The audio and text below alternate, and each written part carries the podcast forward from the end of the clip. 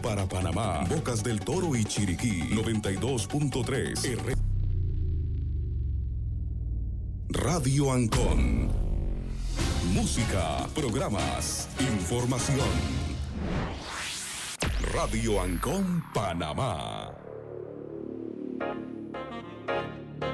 Bienvenidos a Punto Omega, un programa diferente para la gente buena y pensante, aportando un poquito de cultura y conocimiento para que tomemos decisiones que nos mejoren como persona y comunidad. Punto Omega, la ventanita del jazz y la cultura. Ahora, Panamá tiene algo diferente. Punto Omega, todos los sábados de 10 a 12 mediodía en esta emisora.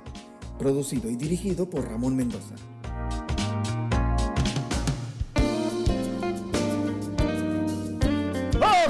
Muy, muy buenos días, mi querido Pendejistán. Hoy la luz del sur y la bendición de Dios ilumina este pequeño y hermoso país, habitado por unos millones de pendejistanos, gente buena, alegre y muchas veces desinteresados por su pasado y destino, donde por años un grupo de capistos de políticos y económicos lo han manejado a su beneficio.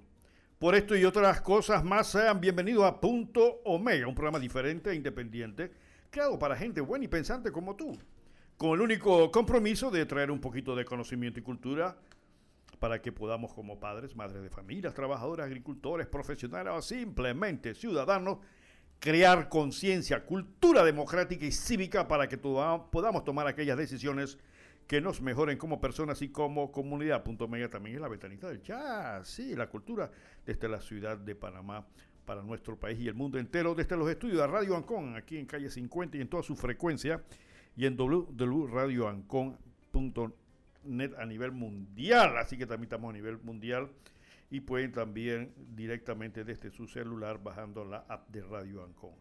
Punto Mega es un programa dirigido y producido por su servidor Ramón Mendoza con colaboración en el segmento Minuto Ecológico de Jimena Alejandra Mendoza. Buenos días a todos ustedes. Hoy estamos, como siempre, con la asistencia del gran Claudio en cabina. Claudio, si eres tan amable de repetirnos las frecuencias y el WhatsApp de Radio Ancón, así como los teléfonos para nuestros oyentes en el día de hoy. Bien, eh, exactamente las 10 de la mañana, un minuto en Panamá. Hoy es 14 de mayo, sábado 14 de mayo. Nuestra línea telefónica 124-2470 para Teléfono directo en nuestro WhatsApp 6203-7033. Nuestras frecuencias Panamá, Bocas del Toro, Chiriquí. 92.1, provincias centrales 92.3 FM, Colón 103.7 FM, Darién 100.3 FM, nuestras frecuencias. Como no, gracias, gracias Claudio, como siempre Claudio asistiéndonos técnicamente aquí hoy con nosotros. Muy bien, muy bien. Eh, bueno, eh, para aquellos eh, nuevos oyentes, Punto Medio es un programa que ya está cerca de los 10 años. Inicia en el sector oeste, allá en la Chorrera hace varios años atrás. Luego estamos aquí desde Radio Ancón a nivel nacional y a nivel internacional. Somos un programa de análisis y comentario. No somos un noticiero, por eso muchas veces las noticias que analizamos pueden que tener varios días haberse publicado, pero la intención es crear conciencia ciudadana, crear mentalidad democrática y sobre todo análisis crítico. Por eso Punto Omega es un programa para gente pensante. Para gente pensante porque lamentablemente, y es, un, es una, una realidad desastrosa, en Panamá no se está pensando mucho, sobre todo nuestros estudiantes. La semana pasada tocamos el tema de la educación, el desastre que es. es un desastre educativo lo que vimos en Panamá, solamente que lo, lo quieran eh, eh, maquillar en otra forma, pero estamos eh, con un desastre gravísimo donde el capital humano, es decir, los, las nuevas generaciones de panameños están muy mal preparadas para enfrentar el futuro. Y tenemos la mala suerte de haber tenido gobiernos incapaces, limitados, corruptos, indecisos, que no han sabido aprovechar las bellezas y los recursos de este país para que todos estuviésemos completamente felices y bien, por lo menos en su gran mayoría. Este es un país donde no debería haber pobreza, donde no debería haber limitaciones, pero lamentablemente somos una sociedad que tenemos en la sangre el gen de la corrupción. Por eso decimos, robó pero hizo. Ya con eso nos deja a nosotros ver exactamente la calidad de sociedad que somos. Aunque evidentemente con esto no quiero decir que, y bueno, acuérdense, usted tiene la revocatoria de mandato. Échale revocatoria. Si, usted, si un representante de corrimiento no funciona, pues revoquen el mandato. Pues ya, no, no, no, ahí está, listo, ya tienen los mecanismos. No, ya, ya es hora de que comiencen a tomar acciones también como eh, eh, eh, ejerciendo la democracia, este instrumento que la democracia le permite casualmente a los votantes, ¿no? aquellos que escogieron a alguien y, no, y cumple.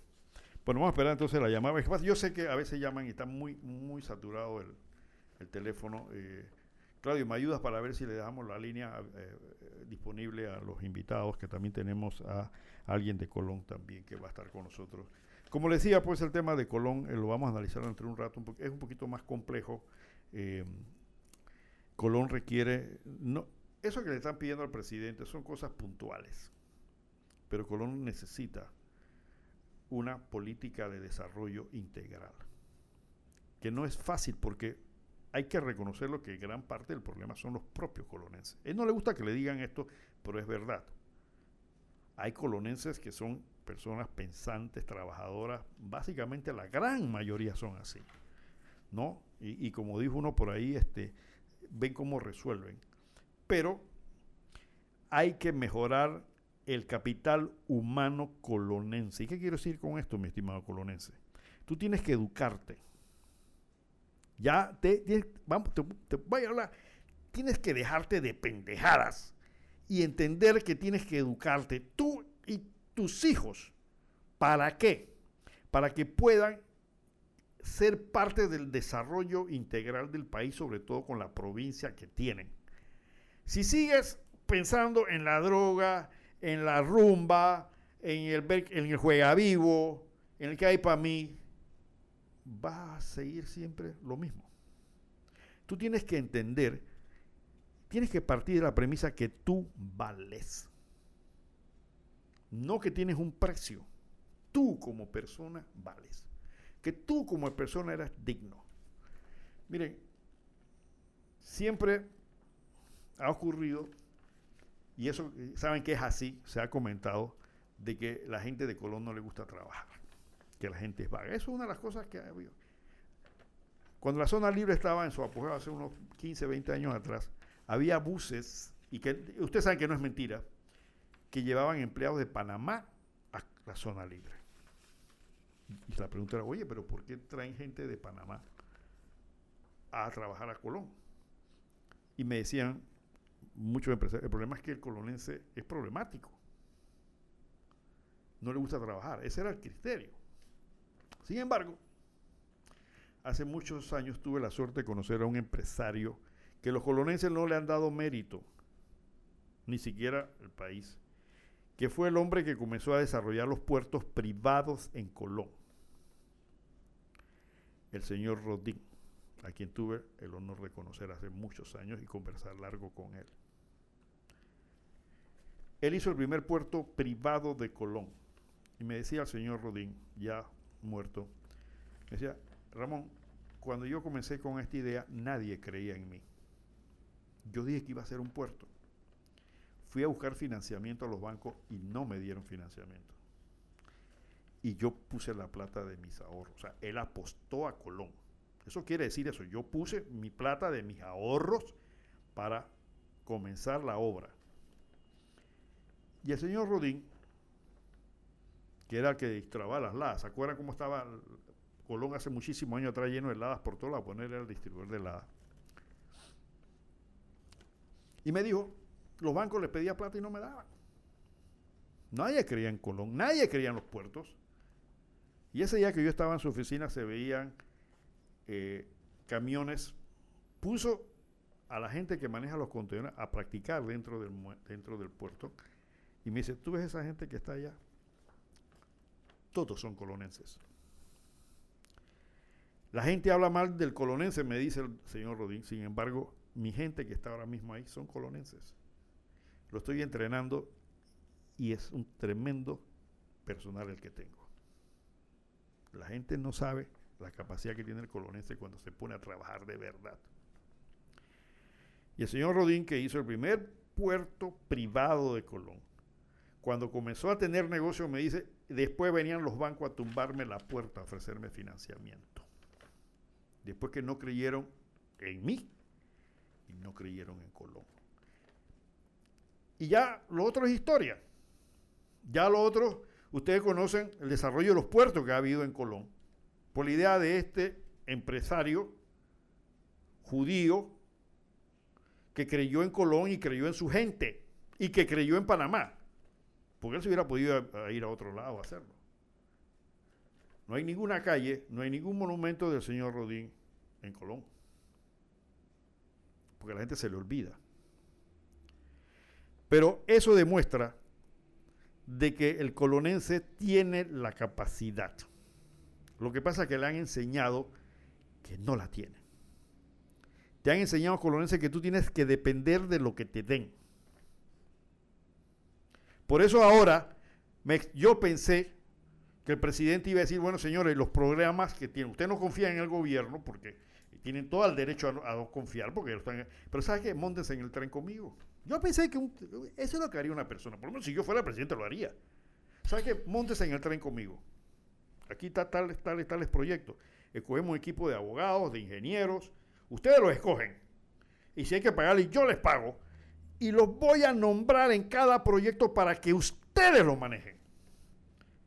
Y, eso sí lo puedo hacer, dar la instrucción diciendo para mañana me traen todo lo del proyecto esto y me lo ponen aquí en Colón en una oficina que va a estar donde el, el 90% va a ser gente de Colón que lo van a supervisar para que se empapen en cómo se manejan las cosas y que ellos lo empujen. Y yo, como él dijo que hay plata, y la plata está ahí. ¿Por qué no lo hizo, señor presidente? Le vende tranquilidad, confianza y esa fe se manifiesta en acciones en Colón. Todavía está a tiempo. Yo creo que esa iniciativa, eso sí, que en esos grupos no haya políticos, ni diputados, ni representantes y que no vengan a decir, no, no, que este es del partido. No, no, no, no, nada de eso. Gente seria, honesta, realmente preocupado. No gente que va a buscar esa oportunidad porque dice ahora van a nombrar ese grupo y se forma la pelea porque yo quiero estar, porque me van a... No, no, no, no, no, no. Que la Cámara de Comercio, que la, la, PEDE de Colón, los gremios organizados de Colón, escojan a sus representantes para formar el equipo y métalos a trabajar entonces. Así hacía Omar. Omar lo metía. Eh, estamos haciendo algo, métanse hay problemas, entonces ayuden a resolverlo desde adentro para que casualmente beneficie a ustedes. Para ver si es cierto que, en 15 meses o en los 15 días, o no sé, porque se enredó ahí en las patas de los caballos con los 15 meses, días, años, pueda usted lograr que se cumpla los proyectos Colón. Pero eso, pero eso es, realmente esos proyectos son secundarios. El gran proyecto que se necesita para Colón es un proyecto integral de desarrollo. No para, para 15 meses ni para para 15, 20, 25 años. Eso es lo que necesita Colón. Hay que preparar el capital, esos muchachitos que andan en la calle, hay que prepararlos, hay que educarlos. Porque eso van a ser hombres dentro de 15. años. ¿Aló? ¿Aló? Sí, eh, buenos días, señor Ramón. Yo sé que está esperando una llamada importante, no me voy a demorar mucho, sino sencillamente esa idea que usted está esbozando ahora mismo es fantástica. Eso, ese mismo pensamiento tengo yo, involucrar a personas inteligentes, trabajadoras eh, eh, eh, de Colombia. Nada de política, para que impulsen los proyectos, porque el, el, presidente no, no, no es Dios, no puede estar en todos lados, y trabajar como hacen los norteamericanos. Yo trabajé muchos años con ellos y aprendí el mantenimiento y el follow-up, que es el seguimiento de todos los proyectos. Se empieza un proyecto y debe terminarse. Entonces, este, eh, ¿qué hace el, el, el, alcalde, la gobernadora? Yo no veo que ellos son proactivos, ellos no hacen, no, no, no le dan seguimiento a los proyectos, pero esa idea que usted le está lanzando al presidente, eh, que hay una comisión que se encargue de ver cuando em, empieza un proyecto y, y, y que, se, que esté, estén seguros de que eso termine y se acaban los problemas que hay. Colón debe ser una ciudad turística Colón es muy, tiene, yo no sé señor Ramón, usted me dirá que lo conoce más que yo, eh, una de las ciudades mejor trazadas, ¿verdad? En cuanto a, a, calles y eso, y tiene su costa abajo, su costa arriba, su, su eh, tantas cosas bonitas que tiene Colón que pueden utilizarse como turismo. Gracias señor Ramón, que pase buenas tardes. ¿Cómo no? Gracias. No, eso yo creo que se, yo, yo creo que una, una, una, una idea práctica para que el colonense se involucre se monten sus proyectos los empuje el mismo colonense. Y no está la expectativa de que qué dice el ministro, es que dice el otro acá en Panamá. No, señor presidente, ponga a la gente de Colón a trabajar en sus propios proyectos y que cada 15 días, cada semana, cada, cada mes le den un rendimiento de cuenta a los colonenses. ¿Por qué no se pudo hacer esto? Por esto, esto y esto. ¿Por qué avanzamos en esto? Por esto y esto y esto. A eso es lo que se debe hacer. Pero, pero, es una tarea un poco compleja porque se van a meter, como siempre, los lagartos que siempre van a tratar de aprovechar las oportunidades. Pero ahí es donde el colonense tiene que afinar la puntería y saber escoger para que se involucren en estos proyectos ellos mismos, ellos los dirijan, porque tienen la capacidad. No me digan que, que solamente la capacidad de dirigir los proyectos que no están acá en Panamá. Eso, es inconcebible. En, Colón tiene que haber gente con la capacidad suficiente y la integridad moral para poder llevar adelante esos proyectos de manera efectiva, señor presidente. Búsquelos. Ahí están, hay que buscarlos. E integren en los proyectos para que ellos mismos, el propio colonense, desarrolle sus obras, le dé respuesta al colonense y que respondan también entre los colonenses por cualquier desviación en el manejo de las, situaciones que se dan y usted dirige la batuta como buen director de orquesta, usted dice, que aquí están los recursos que necesitan. Aquí bueno, cada uno piensa a su modo, pero si hubiera sido presidente, ya hoy estuvieran oficinas repartiendo los proyectos allá. Y el ministro que no quiera, pues entonces lo voto, pues tan sencillo como eso, ¿no? ¿No? Lo que pasa es que con ese cuento de hacer el pliego de cargo, ¿qué pliego de cargo que si ya el hospital está hecho? Lo que hay que hacer es una revisión de qué es lo que se necesita para arrancarlo. Yo, lo que dicen los colonenses, yo paso todos los días por, casi todos los días por el bendito estadio, ahí están las máquinas tiradas. ¿Cómo, cómo no se van a poner los colonenses molestos? Cuando Valera desbarató todas las calles con, con Odebrecht, la estrella de la película, una de las empresas más corruptas del mundo. Entonces el colonense se tiene que aguantar eso. Porque, bueno, repetirte, colonense, gran parte de la culpa la tienes tú porque evidentemente me decía un colonés una vez, bueno, del lobo un pelo. Es que el representante del diputado, no sé quién leyó una cosa. Yo, pero ¿por qué tú aceptas? Bueno, licenciado, del lobo un pelo, ¿no? Entonces, bajo ese criterio, evidentemente lo van a tener siempre así. Es hora que ustedes recapaciten de que el colonense se dé su propia identidad y dignidad. Y cuando me hablo colonense, mucha gente se piensa en el negro colonense, porque es la gran mayoría. y no me vean con que está hablando de negro, somos afrodescendientes. Ah, pongan el nombre que quieran. Yo voy toda la semana a Colón y con cantidad de amigos colonenses que, son negros, como dicen mi negrita, mi negrito. Háganlo con orgullo, que es afrodescendiente. ¿Cuál es la pendejada? Entonces, si hay gente capacitada en Colón para poder llevar adelante esos proyectos, señor presidente. Búsquelo. No va a ser fácil porque se le van a meter los lagartos por medio. Van a venir los políticos, como el diputado que estaba ahí, que iba a lanzar bomba molotov. No, gente seria que realmente pueden hacer esto. Y le voy a decir una cosa, mis estimados colonenses.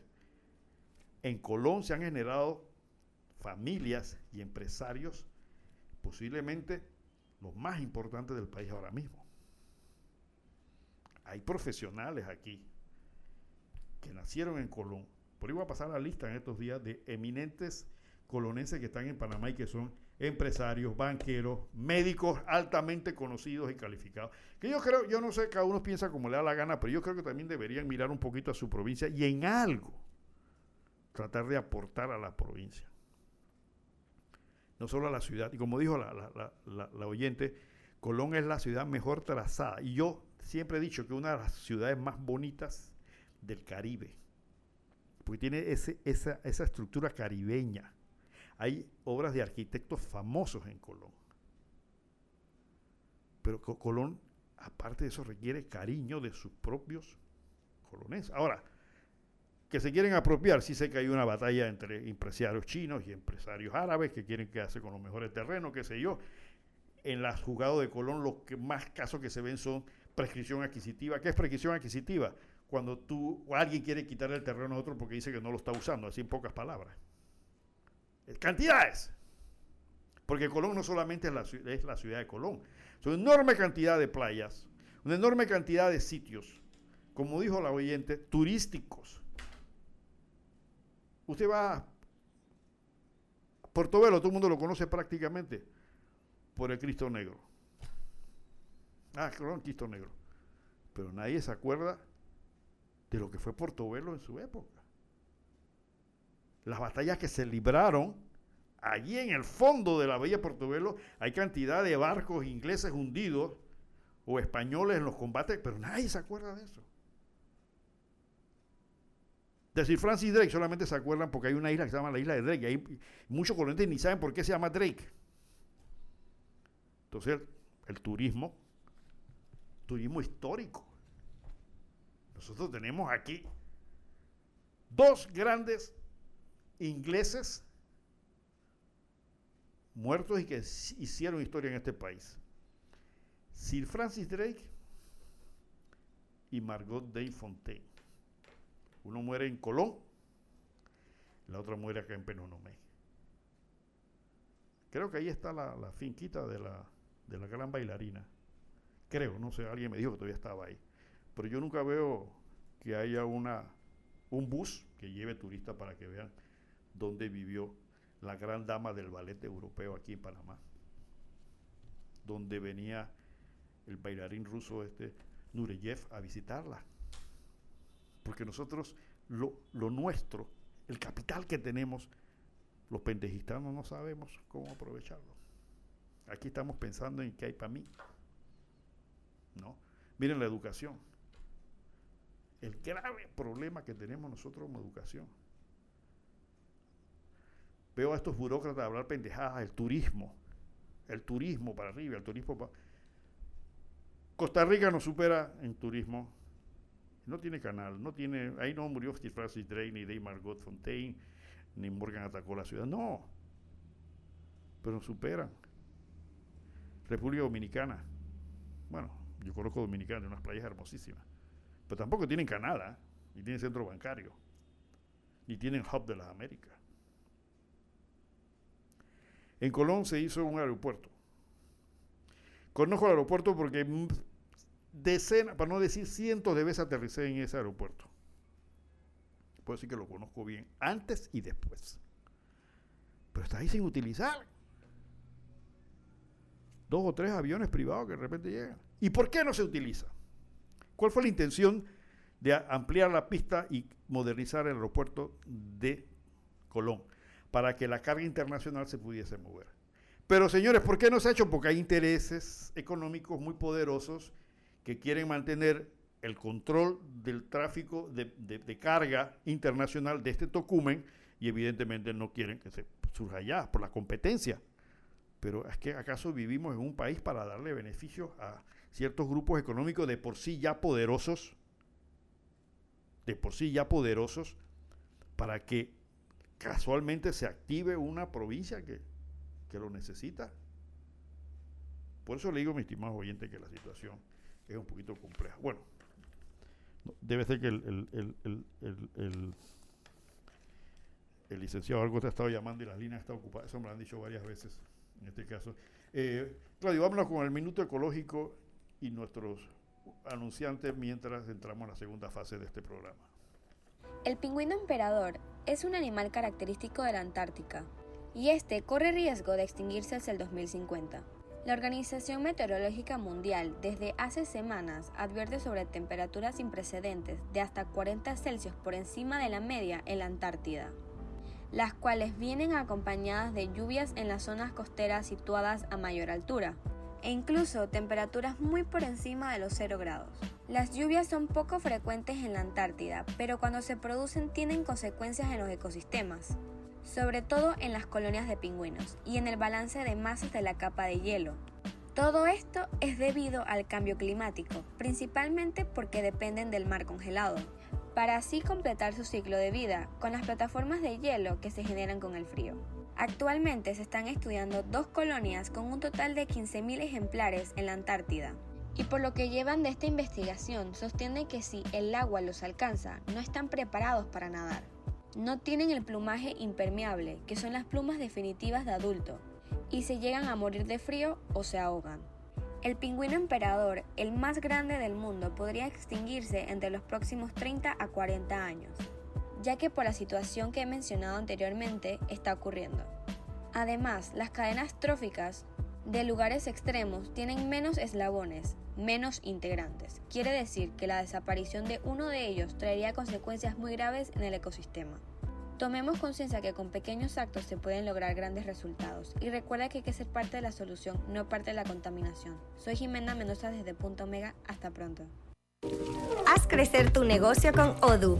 Con más de 5 millones de usuarios, Odoo administra tu facturación, contabilidad, tienda en línea y ventas en la nube. Conoce más en www.hconsul.com. Somos Hermec Consulting, tu partner Gold Odoo en Panamá. Ok, seguimos en la segunda parte de Punto Omega, hoy en la mañana de hoy, comentando la situación de Colón, eh, que evidentemente, vuelvo a repetir, es un problema que requiere una, una planificación estratégica, como dicen en Administración de Empresas y Negocios, y una, y una, eh, una solución integral, no solamente para... Porque, ok, vamos a suponer que hagan en el hospital, vamos a suponer que hagan el estadio, vamos a suponer que hagan la otra cosita, ¿y qué? ¿Qué pasa con el futuro de este niño que tiene 5 años que está por la calle ahora mismo? ¿Qué va a pasar con Colón dentro de 20 años? Que se van volando, quiero que sepan. ¿Qué va a pasar? Eso es lo que yo creo que el colonense tiene, el, colonense pensante, porque hay muchos que no lo son, están pensando en otras cosas. Eh, la falta de empleo, eh, la existencia de una economía a base del narcotráfico, es una de las cosas que los gobernantes deben entender también. Eh, en Colón, así como está pasando en el resto del país, hay una economía oscura. Hay flujo de capitales de origen oscuro. Usted ve gente que andan en carros que valen ciento y pico mil dólares, que evidentemente si le pregunta dónde lo sacan no tiene dónde justificarlo. ¿No? Entonces, esas son cosas que un gobierno serio, inteligente, porque también los gobiernos tienen que ser inteligentes, ¿no? y, y, saber entender las situaciones reales de su pueblo y no las que les digan sus asesores. Porque yo veo a veces en esta revista, eh, que vuelvo a repetir, para mí, para mí es un desperdicio que debería utilizarse en hacer libros, revistas para nuestros muchachos, para que se eduquen, libros de matemática, libros de ciencia que están ahora mismo malísimos en ciencias. Eh, veo que son simplemente cosas rutinarias porque hacen, pero para, me imagino que le dirán al señor presidente, mire señor presidente, con esto la gente se entera de lo que estamos haciendo, de que estamos trabajando, de que estamos empleando los recursos del Estado. Señor presidente, cuando se hacen revistas, y se lo digo porque alguna vez tuve algo de publicidad, se mide la cantidad de gente que la va a leer. Esto, esto, esto, esto, se mete en todos los periódicos, ojo. Yo no sé cuántas ediciones, cuántos, cuántos números tiran semanalmente, pero son varios miles, porque se, se sale, salen varios periódicos gratis, a colores, bien tiradita. Eh, hombre, esas cosas que usted hace sembrando plantitas y llevando vacas y eso, lo pueden hacer por los medios digitales normales, que la gente lo, lo ve más que esta cosa. Y esto usémoslo para nuestra juventud, para nuestras escuelas, que lo necesitan a gritos. Empleemos bien los recursos del Estado. Claro que no se están beneficiando a alguna compañía publicitaria y qué sé yo, entonces, evidentemente. ¿Tenemos una llamada? Ajá, aló. Hola, buen día. Sí, ¿quién me llama? Diana Mora. Ah, bienvenida, Diana Mora. Diana Mora, mis estimados oyentes, es una empresaria colonense a quien invitamos que participara. Diana está muy vinculadas con los temas eh, socioeconómicos de Colón. Otras veces creo que la, hemos entrevistado. Estuvo, está al tanto de todo esto. Diana, bienvenida a Punto Omega. Diana, gracias por atender nuestra invitación. Usted como colonense, persona empresaria colonense que conoce los detalles, ¿cuál es su punto de vista en lo que ha pasado y cuál en cuanto también a la posición del señor presidente ahora que se reunió con ustedes en Colón? Muy buenos días ante todo y muchas gracias por la oportunidad que me dan de explicar todo lo que está sucediendo en Colón. Bueno, en Colón está sucediendo que, como recordarán, después del 5 de noviembre de este año que pasó, el señor presidente vino, hizo nuevamente proyecta eh, eh, promesas, dio fechas de cumpleaños, después nuevamente regresó a Colón del 11, se reunió con los, las personas del Cuco, se Después de ahí les comento que se hicieron, se siguieron haciendo cada jueves, después de eso, todos estos meses, mesas temáticas en donde eh, participaba la sociedad civil, eh, integrantes de la Cámara de Comercio, integrantes del gobierno, había un representante del gobierno y eh, las personas del CUCO, donde se les daba seguimiento a las obras y a los proyectos. Después de seis meses de estar sentados, obviamente las personas del CUCO se pararon molestas, porque se habla de, de, avances de proyectos y que no existen, o sea, que no se ven como tal cual. Un ejemplo, el estadio eh, se dice que tiene un 30%, pero ahí no se ve, se ven un minúsculo grupo de personas trabajando y obviamente cuando tú no tienes muchas personas ahí, no hay avances visibles. Se habla del aeropuerto eh, de Colón, eh, nos habían dicho que iba a ser el 28 de abril, eh, incluso vino el ministro de Seguridad, hicieron conferencia de prensa que ya iban a empezar, eso no inició. Ahora hablan de que faltan unas lámparas, o sea, miles de excusas. Y yo creo que se tiene que decir la verdad de las cosas que pasan. Se habla de, hubo un proyecto de donde se está invirtiendo 19 millones de dólares por, eh, para pintar Colón. Y no se ve realmente, cuando tú vienes al casco de la ciudad, son pocas las casas que están pintadas, no se ve ese movimiento como un trabajo cuando hay un proyecto. También se habla de constructoras que, que se ganan la licitación y que no le están pagando seguro social. Yo no sé si es que están trabajando como servicio profesional, pero obviamente eso no ayuda al tema del desempleo en Colón hay miles de, de, cosas y, molestias que tenemos y vemos como que no hay esa, esa, esa voluntad de hacer las cosas. Entonces, la, a, raíz de esa reunión, de esa última reunión que se hizo y que el Cuco decidió ir a las calles, los gremios como la Cámara de Comercio Seconcro, Cámara de Turismo y creo que APD se pararon de la mesa, hicieron una conferencia de prensa solicitándole al gobierno que por favor viniera y conversara y evitaran el paro, porque sabemos que los paros atrasa la economía y más de color. Y los ignoraron, los ignoraron totalmente. Y como pudimos ver, pasaron cuatro días donde se, vio, se vieron cosas horrorosas, donde pasaron cosas que no debían haber pasado solamente por la decisión de una persona en venir y tú sabes qué es lo más triste, se veía al, presidente haciendo su vida social, inaugurando hospitales privados, eh, yendo a misa, y yo siempre le pido a Dios que lo ilumine para que tome buenas decisiones y que va. Y ya cuando le dio la gana vino a decir lo que ya nosotros sabemos, y así estamos. El hospital, mire, incluso el hospital de Colón tiene 11 años paralizado. Y quizás ya cuando vayan a querer trabajar esa estructura ya no sirve, lo que había no sirve. Y yo les digo, ahí dicen que hubo una inversión de ciento, ciento y pico de millones que se han tirado a la basura. Y ese es dinero del país, de todo lo que, de todo lo que aportamos todos nosotros en impuestos. Y eso duele, eso molesta. Es cierto que Colón tiene sus debilidades muy grandes. Nosotros tenemos muchas cosas que tenemos que resolver aquí dentro de nuestra casa. Y por eso lo dije, las autoridades locales tienen mucha culpa también en lo que está pasando aquí. Pero, ¿quién es el jefe de la casa? El ejecutivo. Y él me llama la atención en uno de los discursos del presidente que el presidente viene y dice aquí en Colón a la privada, ustedes tienen que bajarse del bus. ¿En qué mundo vive el señor presidente? cuando toda la sociedad civil le está diciendo que por favor necesitamos que la economía aquí en este país se reactive. Y eso no pasa. Vemos que se piden préstamos para todos. Aquí no se ha ayudado a nadie. Se piden préstamos para todos, para, para todo. Mas, sin embargo, vemos carreteras en mal estado. Los problemas se van agudizando como que en este país no hubiera dinero me llamó mucho la atención que el presidente dijo que hay dinero para los proyectos en Colón, pero hay empresas que se están quejando que no les pagan. Entonces, ¿qué es lo que está pasando? Yo creo que el señor presidente, con mucho respeto, tiene que verificar más a sus subalternos.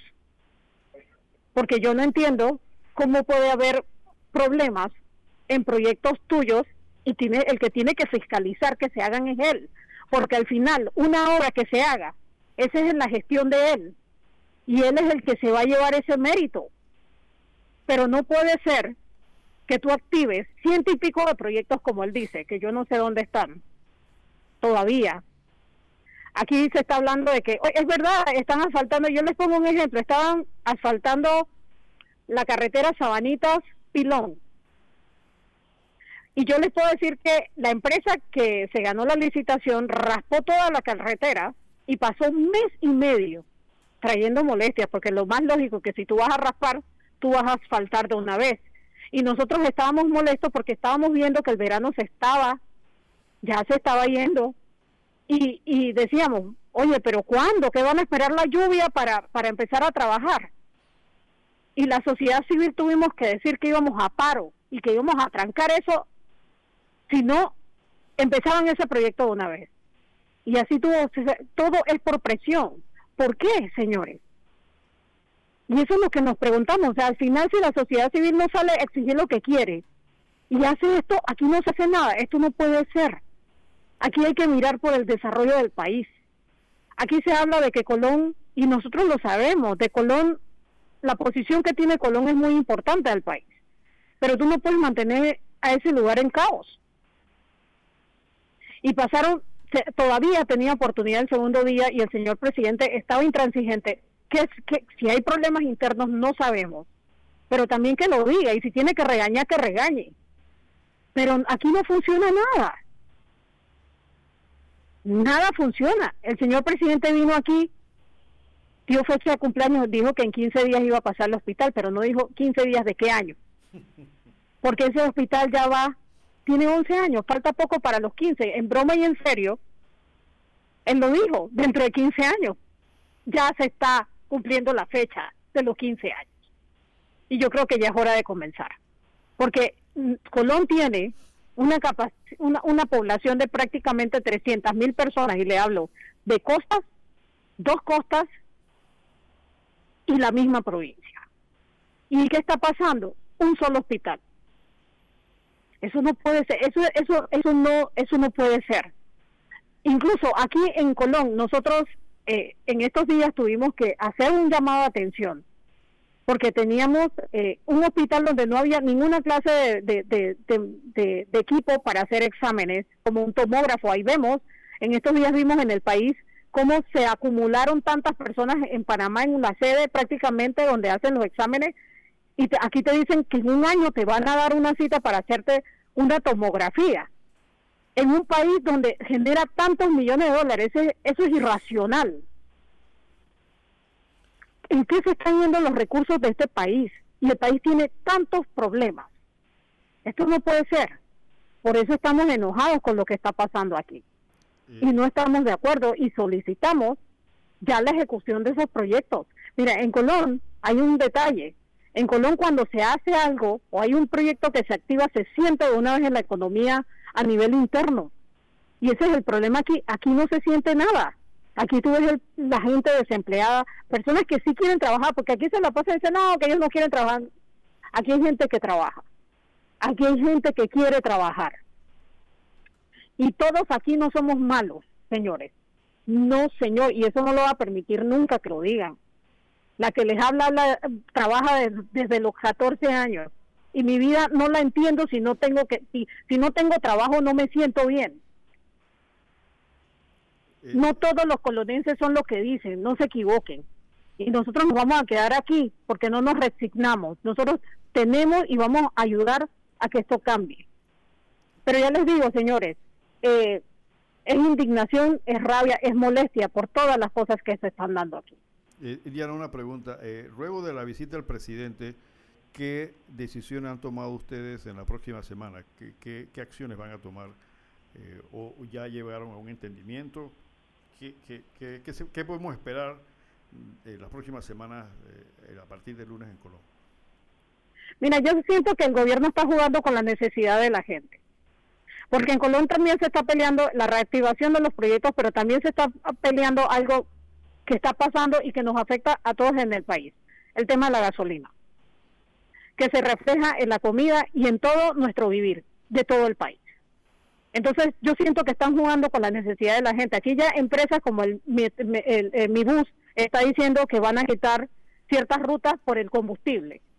Entonces yo creo que esto ya es tema del país. Esto no es un solo tema de Colón. Colón pide que se reactiven los proyectos, porque eso ayuda a la, a, la, a la economía interna de la provincia. Pero el tema de la gasolina es un tema que nos afecta a todos y cada viernes ya ahora sí. Antes eran cada 15 días, ahora vemos que cada viernes vienen con eso. Y entonces el librito también, porque no solo te sube la gasolina, te sube la luz. Entonces, ¿qué quieren hacer con este país? Y lo peor del caso es cuando nosotros empezamos a escuchar noticias internacionales donde en otros países ya frenaron el, el, alza del combustible. O sea, eh, y entonces, ¿por qué aquí en Panamá no pasa? Entonces ya Aquí se habla en Colón de que hay paro. Y el lunes va a seguir esto. Aquí eh, estamos, se están haciendo otras, otras eh, veo que los, eh, los del grupo de Cuco están haciendo protestas como hay misas, se le, se le da la paila, pero queremos que se reactive el tema del hospital, que se reactive lo más pronto posible. ¿Por qué esperar 15 días? Y después de 15 días pasa otra traba y nos vienen con, otro cuento y cuando vienes a ver ya, ya, se, ya se pasó el tiempo y Colón no tiene hospital como no tiene muchas cosas. No tenemos nuestro estadio, nosotros eh, aquí en Colón los muchachos no tienen dónde entrenar. Y entonces nada, nada funciona, o sea, todo nos dicen 42% y cuando tú te vas a ver el terreno, eso es mentira. Yo, yo sé, Diana, porque yo paso casi todas las semanas por ahí y veo cómo está el estadio, que las máquinas que están paradas ahí. Yo sé, yo sé lo que me está diciendo porque yo conozco la realidad de lo que está sucediendo allá y, veo las razones de ustedes. Entonces, el, tendríamos que estar esperando para el próximo lunes la continuación del paro, Diana. Bueno, no sé, esa es decisión ya de las personas del Cuco. Yo la verdad no formo parte de, esas organizaciones. Yo soy una ciudadana más, pero sí me, me, me, me informo de todo lo que está pasando. Eh, ellos hablaron de un paro indefinido, pero yo les digo, aquí, aquí eh, hay un gobierno que está jugando con las necesidades de, un pueblo que tiene que tener mucho cuidado, porque esa mecha corta se puede encender por, Colón. Y me asombra también, mira, yo tengo que hablar algo aquí que, que, que me llamó mucho la atención. Miren, y yo, y yo, y incluso nosotros hicimos eco y llamamos la atención en ese tema. Cuando se inició la huelga, el gobierno mandó a reprimir. Empezaron a tirar gases. Eso fue desde el primer día. No estoy hablando del día donde estaba el diputado Bolota. No, yo no voy a hablar nada de ese tema porque este señor no tenía que estar involucrado en nada de eso. Porque esa es una parte del problema. Porque si tú eres diputado, ¿por qué esos proyectos no se han dado siendo jefe de una bancada del PRD? Eso está bien raro en la Asamblea. Yo no voy a entrar a hablar de ese tema. Y hablo desde el primer día. Mandaron antimotines a tirar eh, eh, eh, bombas cuando lo único que se pedía era que se agilicen los proyectos. Empieza la policía a reprimir. Colón tiene mecha corta. Y si ustedes se dan cuenta, el primer día no se formó nada. El segundo día vinieron con lo mismo y se veía en las redes sociales ya los policías como empezaban a tirar balas. Pero entonces, ¿por qué estás reprimiendo un pueblo que está pidiendo en derecho y donde debes estar, que es en la seguridad, no estás? Porque nada de lo que, se, lo que pasó debió pasar. Si el presidente hubiera decidido, yo voy para allá. Eh, entonces ahí donde nosotros decimos, ¿qué es lo que está pasando? Yo, yo, yo viendo esa situación y lo que está pasando y conociendo, conozco lo que está pasando en Colón, eh, yo estaba pensando, Diana, ¿qué le parece esta idea? ¿Por qué no piden ustedes que los propios coloneses se hagan cargo de los proyectos? No, no, no hay mesa consultiva, porque esto de mesa ya esto parece un restaurante lleno de mesas. No, no, no, no, no. Sino que se contrate y se ponga a colonenses en cada proyecto a dirigir ellos y como parte del gobierno los proyectos, los propios colonenses que manejen sus proyectos, para que no le vengan con cuento de que lo que pasa es que la chivita salió y los chivitos se... No, no, no, no, no. Gente seria, escogida, eh, gente, ustedes conocen quiénes son, ustedes son de allá, esa parte sí la dominan ustedes, que se incorporen directamente en la ejecución de los proyectos. Yo, yo, pensé que el presidente de repente podía tomarse iniciativa para que los colonenses sientan de que se le está tomando en serio y no esta mesa como usted me está hablando que se sientan a hablar paja una semana y no sé qué, que tal cosa. Y, los burócratas usted sabe que son especialistas en inventar pendejadas para no cumplir con sus labores y estar siempre necesitados. Entonces, ¿por, qué, ¿por qué no le piden al señor presidente, sabes qué, vamos a dejarnos de cosas, vamos a poner aquí ingenieros, abogados, lo que sea, aquí en el proyecto del hospital, esta gente, listo, que sean ellos los que empujen el proyecto, que manejen las cuentas, que, que, que sean ellos los colonenses los que manejen sus propios proyectos. No sé cómo usted ve esa idea, eh, doña Diana. Es que eso ya se habló, incluso se habla de capacitar a las personas. Pero el problema es que tú puedes tener miles de planes, tú eh, das las propuestas, pero si no si no se actúa eso no funciona. Todo queda en una gaveta todo queda en libros es decisión y voluntad de una persona. Y si no quieres hacer eso como presidente te toca ve a fiscalizar tu obra agarra a esas empresas esto porque está así. Qué pasa yo quiero así mismo como el presidente fue al hospital del niño a decir que esa obra estaba atrasada ¿Por qué no viene a Colón y, le presta atención a todos los proyectos si al final esa gestión es la de él? Y lo que se haga o no se haga, eso era su gestión. Y debe ser así. A ti te, él nos manda a nosotros a fiscalizar. Nosotros podemos fiscalizar, pero el que tiene que poner orden y el que tiene la última palabra es él. El que decide es él. Entonces es ahí donde nosotros no comprendemos qué es lo que está pasando. Entonces cada año que tú vienes y cada huelga que tú tienes, tú te sientes así, no estamos haciendo eso, o no, mejor mira, ve, yo tengo otro plan, vamos a hacer esto. O sea, ya tomó una decisión porque tu gestión se está pasando y no hay proyecto y no hiciste nada y no puedes usar más la, la excusa de pandemia. O sea, nosotros no podemos, ¿hasta cuándo? Y si bien es cierto, ya estando el tema de la, del COVID de nuevo, pero nosotros no podemos parar. Nosotros no podemos parar, este país no se puede paralizar más porque la situación que tiene el país, porque quizás lo del gobierno no, porque todos cobran bien. Y yo, yo me hago una pregunta. Aquí, ¿cómo tú ves lugares donde ni siquiera tienen una casa o una carretera decente? Aquí la gente que pide cuando cierran las calles, carretera, caminos de acceso, caminos de acceso, es desarrollo. Entonces, ¿qué está pasando? Eh, aquí viene, traen al ministro del MOB y él todo lo dice que sí, aquí Colón necesita rotondas. Nosotros ya hemos puesto todo lo que necesitamos. El detalle es que tú quieras darle paso a que se hagan las cosas. Y si tú no confías en esa gente, entonces busca un personal que, que lo haga porque al final la obra es tuya. La gestión es de tu, de tú, de, de lo que tú representas como presidente de este país. Entonces, ese, ese es como ese, esa angustia que nosotros sentimos porque está pasando el tiempo y no, no nada está pasando. Y yo entiendo, en Colón también hay cosas malas y muy malas. Yo no voy a tapar el sol con un dedo, pero incluso hasta tú como presidente tú puedes poner orden y decir cómo se van a hacer las cosas. Bueno, Diana, este, el daño que estos paros estado ocasionando incluso a la imagen internacional, porque ya entendí que algunos barcos decidieron moverse a otros puertos a descargar.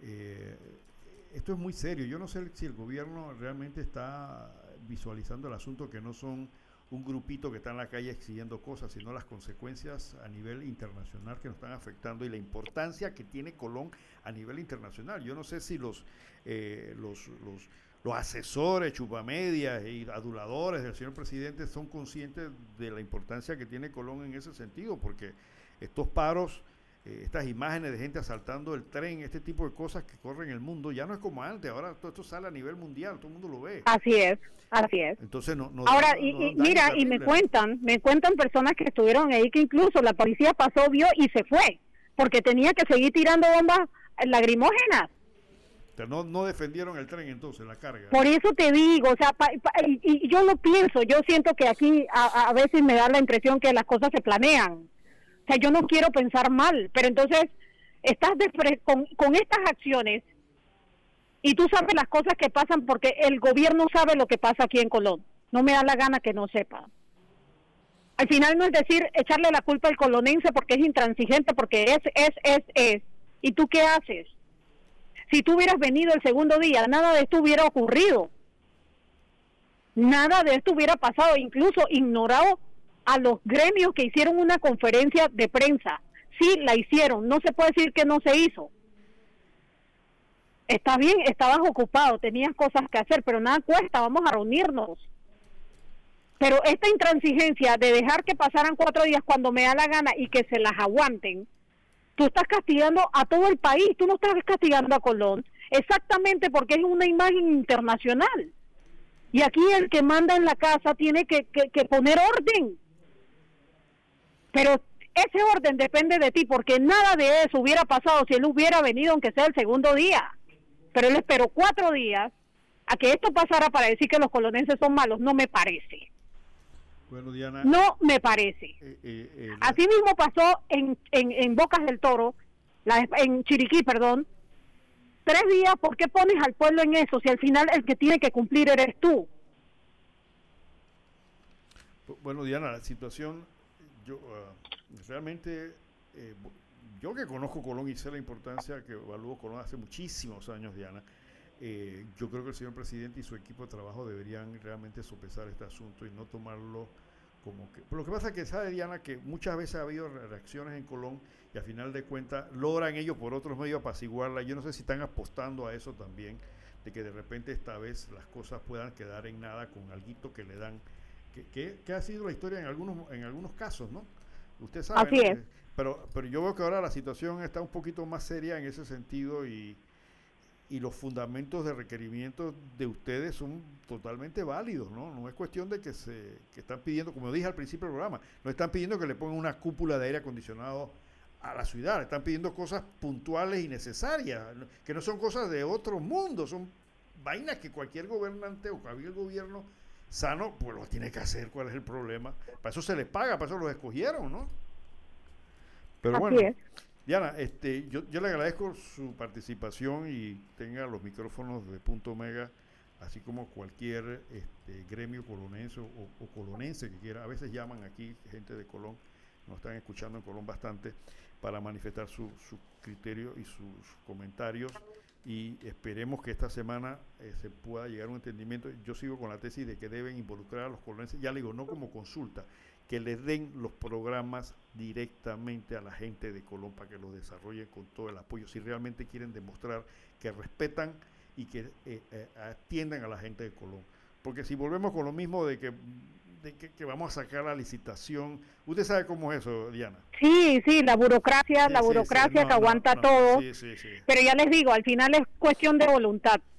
Es cuestión de voluntad y es la gestión del presidente. Él tiene que decidir cuántos proyectos él quiere que se puede, que después en la lista, cuando se enuncian todo lo que tú hiciste, él tiene que decidir cuántos proyectos él quiere que se digan y, y sus obras que él cumplió.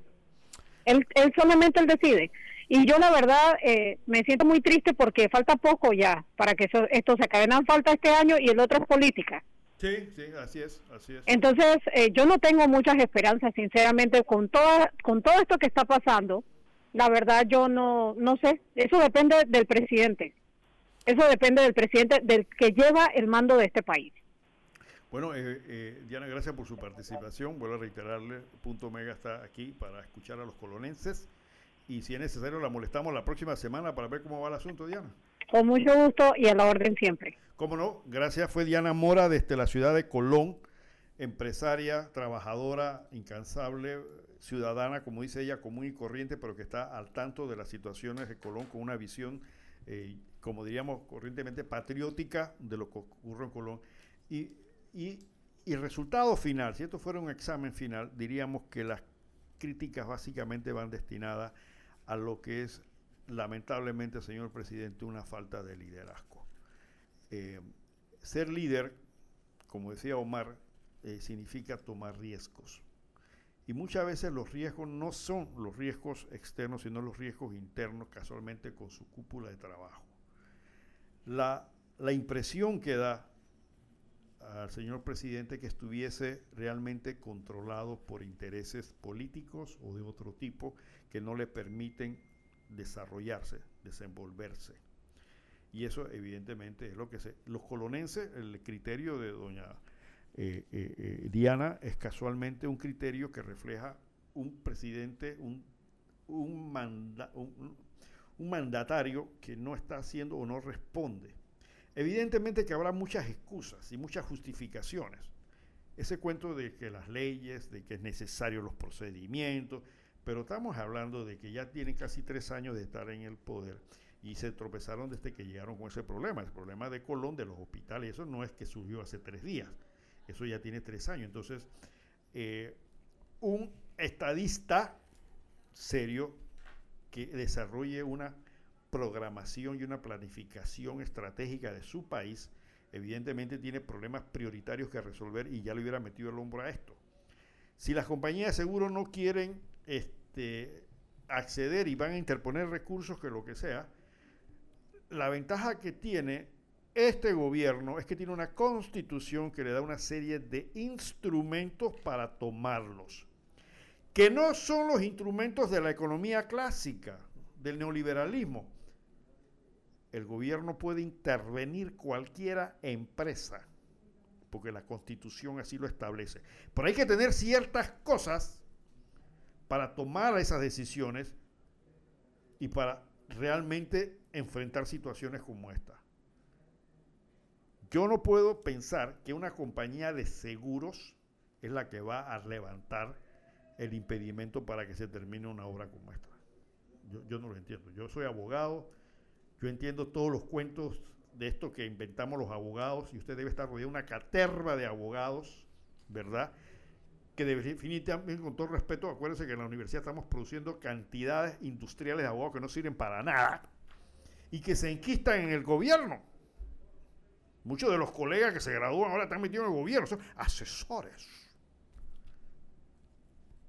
Asesores son juristas esos asesores no son asesores, son siempre chupamedias que están allí para poder mantener el puesto y los beneficios que da estar metido en una institución pública donde se deriva poder.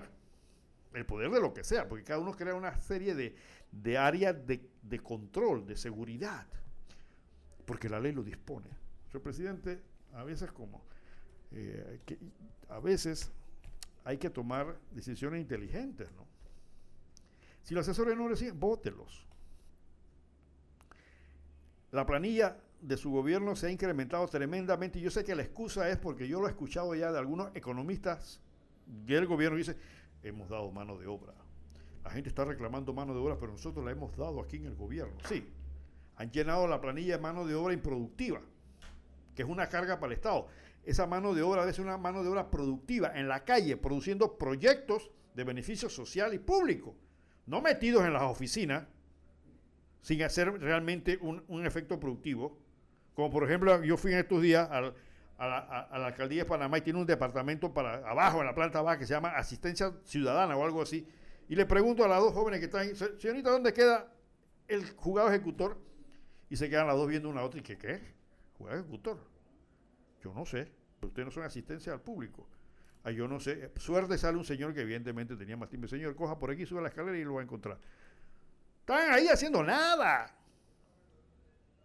Pero es mano de obra que suplea. ¿Por qué? Porque saturan las oficinas públicas de gente que no está haciendo nada cuando se requiere realmente que se ponga a disposición. ¿Y eso por qué? Por razones políticas porque fulanito que es candidato a diputado quiere colocar a la fulanita, a la menganita, y entonces le piden favor al alcalde para que le nombre gente, y el alcalde sabe que esto le va a deber un favor, y el señor presidente de repente también recibe ese tipo de situaciones, y al final nada camina.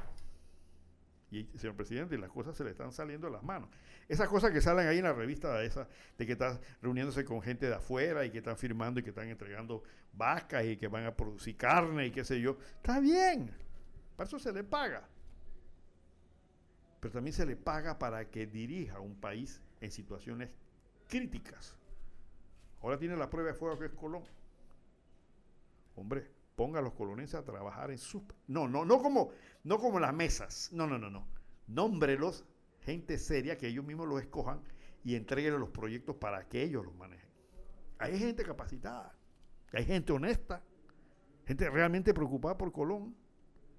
Y si usted le entrega sus problemas para que ellos los resuelvan y le dan los recursos, lo van a resolver. Pero en el camino se va a encontrar, evidentemente, el criterio de asesores. Eso no se puede, señor presidente. El artículo tal del decreto tal, del número tal de la ley tal, dice que no se puede, porque entonces las consecuencias, ¿qué consecuencias ni qué consecuencias? Ah, que hay que hacer una licitación. No.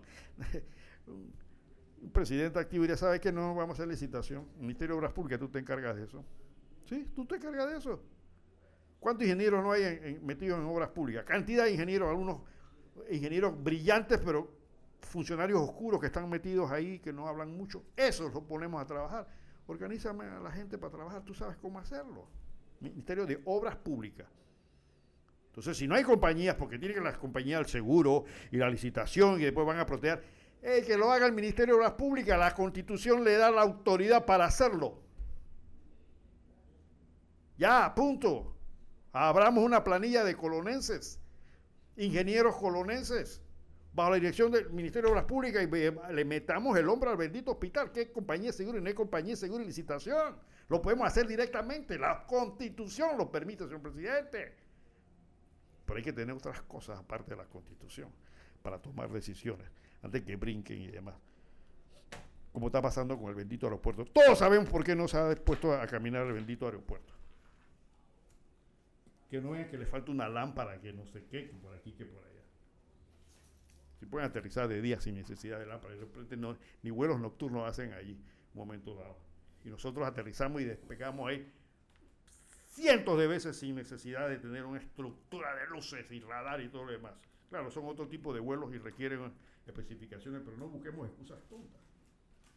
Para decir, hombre, no, no, no queremos abrir el aeropuerto porque a fulanito no le conviene. Ya. ¿No? Que decir a fulanito, hombre, no puede ser que siempre quieras todo para ti, hombre, dame un chance para que la gente también coma. ¿Por qué te quieres llevar todo? Si ya te di acá, ya te di allá.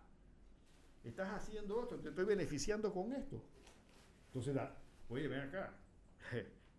la, función mía es que todos coman, no es que un grupito nada más, solamente que un grupito sea que esté bien. Eso es una función de un gobernante. Pero lamentablemente, señor presidente, mire lo que ha dicho eh, esta, esta, esta eh, empresaria, esta comerciante colonense, están muy sentidos. yo sentía a doña, doña Diana con, con un sentimiento, como dijo ella, de frustración y rabia.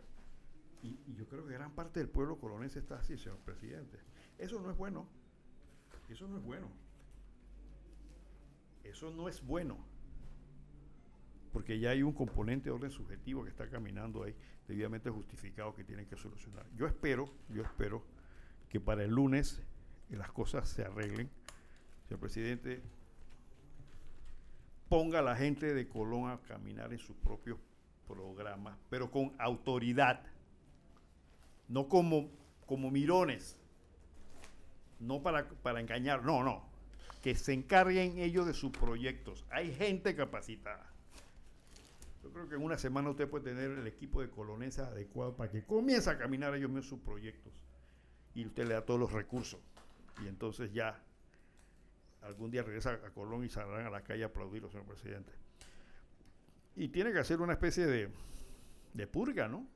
Ya llegó la hora de que se tome un purgante político y comience a deshacerse de toda esa eh, eh, mala racha o mala cantidad de personas a su alrededor que aparentemente no lo están asesorando como debe ser. La política no es lo principal. Ya usted no va a ser presidente más nunca por lo menos no va a ser en la próxima elección, así que sería interesantísimo que pudiese salir por esa puerta de la presidencia con el taburete de la mano diciendo cumplí mi trabajo de verdad. Bueno, se nos acabó el tiempo, Claudio. No me queda más que retirarme y decirle a mis queridos oyentes que qué bueno, qué bueno para los gobernantes que el tu pueblo no pienses.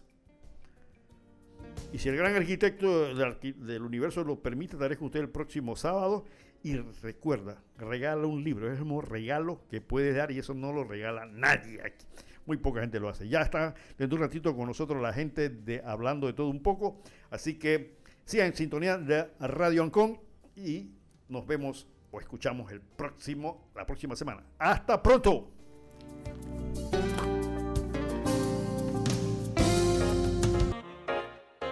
Bienvenidos a Punto Omega, un programa diferente para la gente buena y pensante, aportando un poquito de cultura y conocimiento para que tomemos decisiones que nos mejoren como persona y comunidad. Punto Omega, la ventanita del jazz y la cultura. Ahora, Panamá tiene algo diferente. Punto Omega todos los sábados de 10 a 12 mediodía en esta emisora. Producido y dirigido por Ramón Mendoza. Las opiniones expresadas en este programa no son responsabilidad de esta emisora, es responsabilidad de su productor.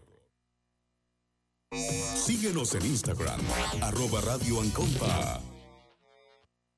Atención residentes de los circuitos 11, 81, 87 y 123 a partir del lunes 9 de mayo le corresponde la dosis de refuerzo a los mayores de 16 años de edad. Para los residentes del circuito 12-3 estaremos aplicando primera dosis, segunda dosis y dosis de refuerzo mediante la técnica de barrido. Informamos que ya se está aplicando en todo el país la cuarta dosis de la vacuna contra el COVID.